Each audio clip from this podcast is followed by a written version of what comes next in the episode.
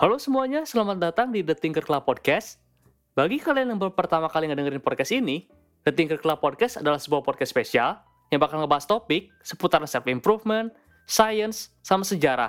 Yang materinya diambil dari buku-buku bestseller dan udah pasti banyak insight gokil yang bisa kita ambil. Sebelum kalian dengerin episode kali ini, jangan lupa buat follow Instagram kita di @tinkerclub.id ya. Karena setiap hari bakal ada topik menarik yang bakal kita bahas di sana. Dalam episode ini kita akan ngebahas buku dengan judul The Book of Joy. Buku ini dikarang oleh Desmond Tutu dan Dalai Lama.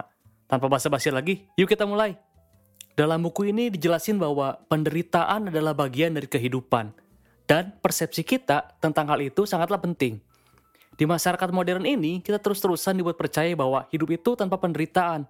Hidup itu kita hanya mengalami hal yang senang-senang saja, apalagi dengan adanya sosial media kita ngomong ke diri sendiri bahwa saat kita mencapai goals yang diimpikan, contohnya kayak jadi kaya, menikah sama pasangan idaman, dan kita bakal bahagia selamanya tanpa mengalami penderitaan lagi. Padahal kenyataannya gak ada sesuatu yang indah dalam kehidupan tanpa adanya rasa sakit dan penderitaan. Jarang ada yang sadar bahwa penderitaan adalah bagian dari kehidupan dan itu gak bakal bisa kita hindarin. Faktanya, Dalai Lama dan Desmond Tutu setuju bahwa gak ada yang indah dalam hidup tanpa diiringi rasa sakit, frustasi, dan penderitaan. Bahkan, Buddha berkata, saya telah mengajarkan satu hal, penderitaan pasti diiringi dengan lenyapnya penderitaan itu sendiri.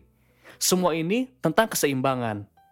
Contohnya nih, seorang ibu yang melahirkan, seperti yang kita tahu, proses melahirkan itu adalah proses yang menyakitkan. Tapi wanita harus bertahan dan ngelewatin hal itu dengan imbalan lahirnya anak-anak mereka, yaitu sumber kebahagiaan mereka. Kalau kita flashback tentang pengalaman yang kita, kita lewatin, kejadian yang membuat kita berkembang jadi diri kita seperti saat ini tuh pasti ada penderitaan yang terlibat. Semua orang pasti pernah ngalamin masa-masa stres, frustasi, dan khawatir. Intinya, gak ada yang namanya perjalanan hidup yang mulus. Kalau kita gak pernah ada masalah dalam hidup kita, hidup kita tuh bakal ngebosenin gak sih? Dan kita nggak bakal bisa berkembang jadi pribadi seperti saat ini. Kita semua pasti pernah ngalamin masa-masa penderitaan dan itu manusiawi.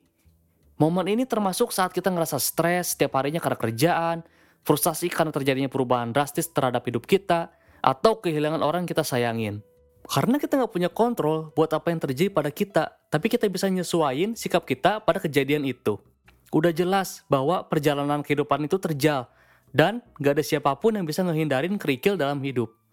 Hal yang paling penting adalah persepsi kita pada perjalanan yang akan dan telah kita lewatin. Karena pikiran kita lah yang nentuin kita bakal bahagia atau menderita. Cara kita ngeliat sesuatu kejadian bakal nentuin kita bakal jadi orang kayak gimana. Kalau kita mandang semua hal itu negatif, hidup kita bakal suram dan bakal selalu nyalahin keadaan. Kalau kita ngelihat masa-masa susah itu kayak cuman sementara dan bakal cepat berlalu, kita bakal jauh lebih tenang dalam menjalani hidup. Kalau kita ngelihat masa-masa susah sebagai kesempatan buat berkembang, kita bakal bisa ngelepasin hal-hal yang gak bisa kita kontrol dalam hidup dan bisa ngejalanin hidup semaksimal mungkin dengan kebahagiaan dan kepuasan sejati. Daripada kita sambat kalau kena macet, kita bisa manfaatin momen itu buat berlatih kesabaran. Dengan cara ini, kita bakal lebih sedikit stres dan frustasi. Intinya, kita nggak bisa nemuin kebahagiaan di semua situasi dan tantangan yang kita alamin.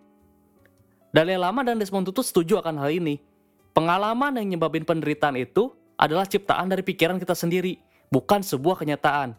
Jadi kita nggak perlu ngebiarin rasa takut, frustasi, atau amarah kita ngendalin hidup kita. Dalam kehidupan, langkah pertama buat menuju kebahagiaan adalah punya perspektif yang sehat dan positif ke dunia kita sendiri. Karena cara kita ngelihat dunia itu berpengaruh ke bagaimana kita menikmati dunia. Dengan merubah cara pandang kita ke dunia, ini bakal ngerubah gimana tindakan yang kita ambil dan secara gak langsung bakal ngerubah dunia itu sendiri. Seperti yang Dalai Lama sering bilang bahwa ada banyak sudut pandang yang berbeda dalam setiap peristiwa dalam kehidupan. Di saat kita ngelihat sebuah situasi yang sama dengan perspektif yang lebih luas, rasa khawatir dan rasa cemas kita bakal berkurang secara drastis dan kita bakal jauh lebih bahagia. Dalam buku ini ada sebuah cerita yang di mana seorang psikolog sedang ngawasin dua tentara yang kehilangan kakinya. Eva bercerita bahwa veteran pertama tuh ngerasa menderita dan marah pada dunia. Sedangkan veteran kedua cerita pada orang-orang dan ngerasa bersyukur karena telah diberi kesempatan kedua dalam hidup. Oleh karena itu, perspektif kita pada dunia itu punya kekuatan yang ngebuat kita tetap hidup atau malah ngebunuh diri kita sendiri. Dan untungnya, perspektif kita pada dunia itu ada di bawah kontrol kita. Kalau dirasa ngerubah emosi itu susah, kita bisa ngerubah perspektif kita pada dunia karena itu bakal cenderung lebih gampang. Perspektif yang positif adalah sebuah kunci utama buat ngebuka semua penjara yang ngurung kebahagiaan kita. Cara kita ngeliat dunia, cara kita ngasih makna pada kejadian yang kita alamin, bakal ngerubah apa yang kita rasain. Kalau kita lebih milih buat mikirin sisi negatif dari sebuah kejadian dan ngeliat diri kita sendiri sebagai korban dari keadaan, kita bakal terus ngerasa menderita dan ngejalanin kehidupan yang negatif. Dengan punya pandangan positif, kita bisa hidup dengan lebih bahagia dengan keadaan kita apa adanya. Tapi, dengan punya perspektif yang sehat dan positif, bukan berarti kita harus jadi robot atau terus-terusan mandang dunia lewat kacamata kedinailan. Balik lagi, ini ngelibatin pikiran kita buat ngelihat sebuah kejadian dari perspektif yang lebih luas dan terus maju ngelewatin keterbatasan kita sendiri. Dengan ngelihat sebuah kejadian dari sudut pandang yang berbeda, kita bisa ngelihat sebuah situasi dan semua hal yang terlibat dari perspektif yang lebih netral.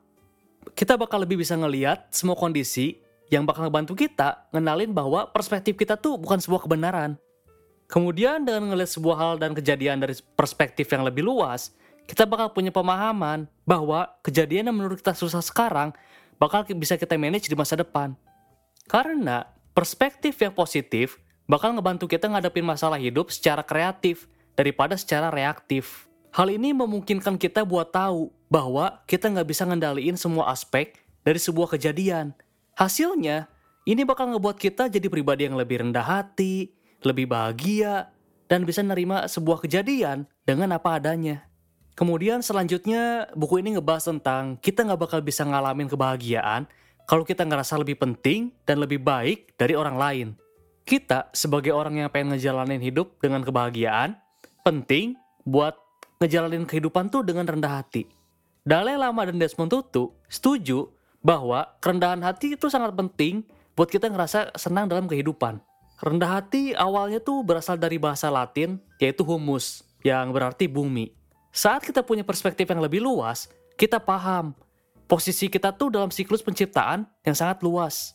Ini bakal ngehasilin kerendahan hati dan kesadaran bahwa kita tuh sebagai manusia gak bisa menyelesaikan semua hal dan kendaliin semua aspek dalam kehidupan. Semua umat manusia itu saling ngebutuhin, Gak ada seorang pun yang pantas ngerasa lebih baik atau lebih penting dari orang lain. Menurut Desmond Tutu, kerentanan, kelemahan, dan keterbatasan kita adalah pengingat bahwa kita tuh saling ngebutuhin. Kita diciptain buat saling bergantung satu sama lain dan hubungan berbasis timbal balik, bukan buat ngerasa lebih baik dari orang lain. Dan lama juga berkata bahwa kita semua tuh dilahirkan dan akan mati dengan cara yang sama, entah dia orang kaya atau orang miskin, entah dia seorang Dalai Lama atau seorang pengemis. Karena menurut Dalai Lama, kebutuhan buat ngerasa bahwa kita tuh lebih baik dari orang lain berasal dari ketakutan bahwa kita tuh lebih kecil dari orang lain. Secara umum, semua orang itu rentan pada sifat sombong atau sifat-sifat manusiawi lainnya. Tapi, kearoganan yang sesungguhnya itu berasal dari insecurity. Seringnya nih, kita ngembangin sifat narsistik bahwa kita tuh lebih baik dari orang lain, padahal kenyataannya kita tuh semua adalah manusia dengan keterbatasan dan kekurangan. Meskipun mungkin kita nggak spesial dibandingkan dengan manusia lain, setiap manusia yang ada di bumi itu penting dan memegang peran mereka masing-masing. Selain itu, kalau kita hanya berfokus pada diri sendiri dan ngejalani kehidupan aku, aku, dan milikku, cuman bakal ngehasilin rasa takut, insecurity, dan rasa cemas. Dengan menyadari bahwa kita gak sendirian, dan kita adalah bagian dari seluruh generasi yang merupakan masa depan umat manusia bakal ngasih kita keberanian dan tujuan hidup. Dengan kerendahan hati, ngebuat kita sadar bahwa kita tuh nggak lebih baik atau lebih penting dari orang lain. Tapi, kita harus tahu nih, bahwa kerendahan hati itu gak sama dengan rendah diri. Kerendahan hati adalah pengakuan bahwa bakat, kemampuan, dan semua yang kita punya itu dari Tuhan. Dan pada dasarnya, ini ngebuat kita sadar bahwa kita nggak lebih baik atau lebih penting dari orang lain. Dengan menyadari kekurangan, keterbatasan, dan kelemahan kita adalah sebuah bentuk kebijaksanaan yang sangat berharga.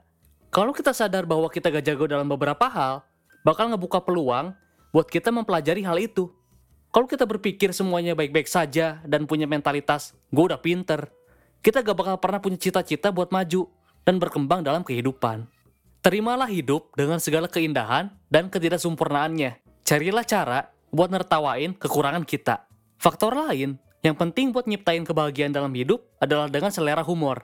Terutama kemampuan buat nertawain kekurangan diri sendiri. Sama kayak rasa rendah hati, humor berasal dari akar kata yang sama dengan kemanusiaan yaitu humus.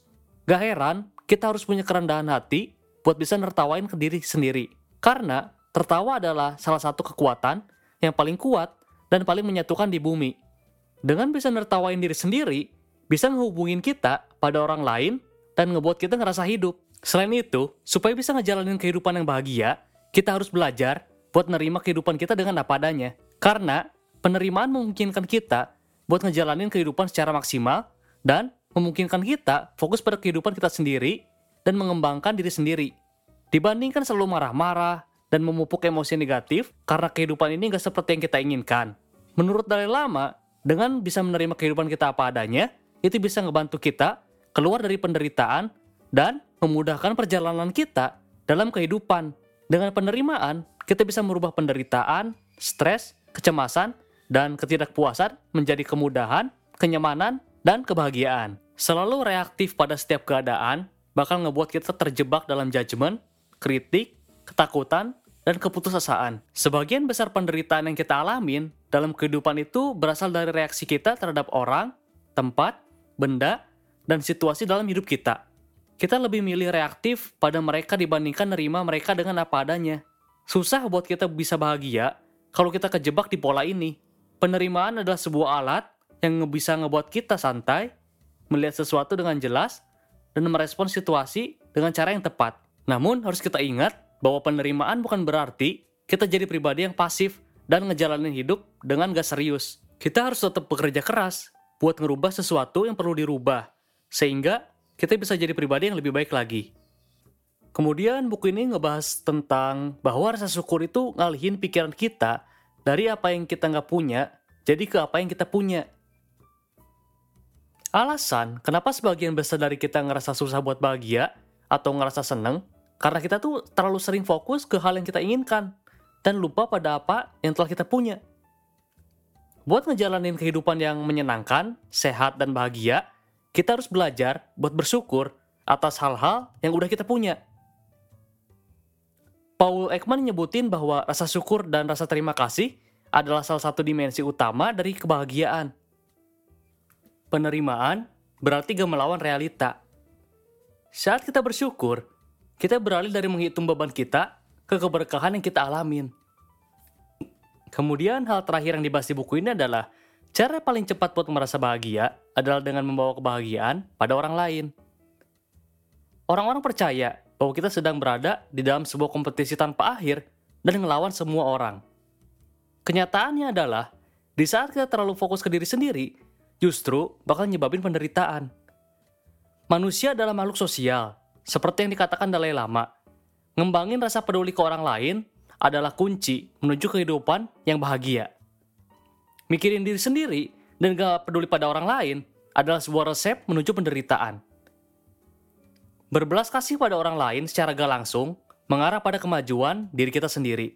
Selain berbelas kasih kepada orang lain, kita juga harus berbelas kasih kepada diri kita sendiri dengan menerima diri kita apa adanya, punya empati pada kelemahan orang lain, dan mengakui bahwa kita semua sama rapuhnya dengan orang lain. Budaya modern membuat kita susah buat berbelas kasih kepada diri sendiri. Karena kita ngabisin banyak waktu buat manjat sebuah piramid yang disebut achievement dan secara teratur dievaluasi dan dihakimi oleh masyarakat. Apalagi sekarang dengan adanya sosial media, kita harus terus berlatih berbelas kasih dan bersikap peduli pada diri sendiri, entah itu di saat yang baik ataupun buruk. Sebagaimana kita memperlakukan orang tua dan keluarga kita. Saat kita merasa sedang ada di bawah, kita perlu ingat bahwa semua orang pernah ngalamin ini dan punya keterbatasan ini. Sehingga kita bakal sadar bahwa kita tuh nggak sendirian. Semua orang juga pernah ngelewatin tantangan yang sama. Perlu selalu kita ingat, saat kita berbelas kasih pada diri sendiri, secara gak langsung, kita juga berbelas kasih pada orang lain. Dan di saat kita ngebuat orang lain bahagia, hidup kita tuh bakal dipenuhi dengan kebahagiaan juga. Karena cara tercepat buat merasa bahagia adalah dengan membawa kebahagiaan kepada orang lain. Sekian episode The Tinker Club Podcast kali ini. Semoga bermanfaat bagi teman-teman semua. Kalau kalian ngerasa podcast ini bermanfaat, kalian bisa share podcast ini ke teman-teman kalian ya, dan bantu misi kami buat nyebarin knowledge dan insight dari buku-buku bestseller ke masyarakat luas secara gratis. Karena kami percaya bahwa ilmu pengetahuan itu harusnya gratis dan harus disebarkan seluas-luasnya. Terima kasih sudah mendengarkan podcast ini, dan sampai jumpa di episode berikutnya.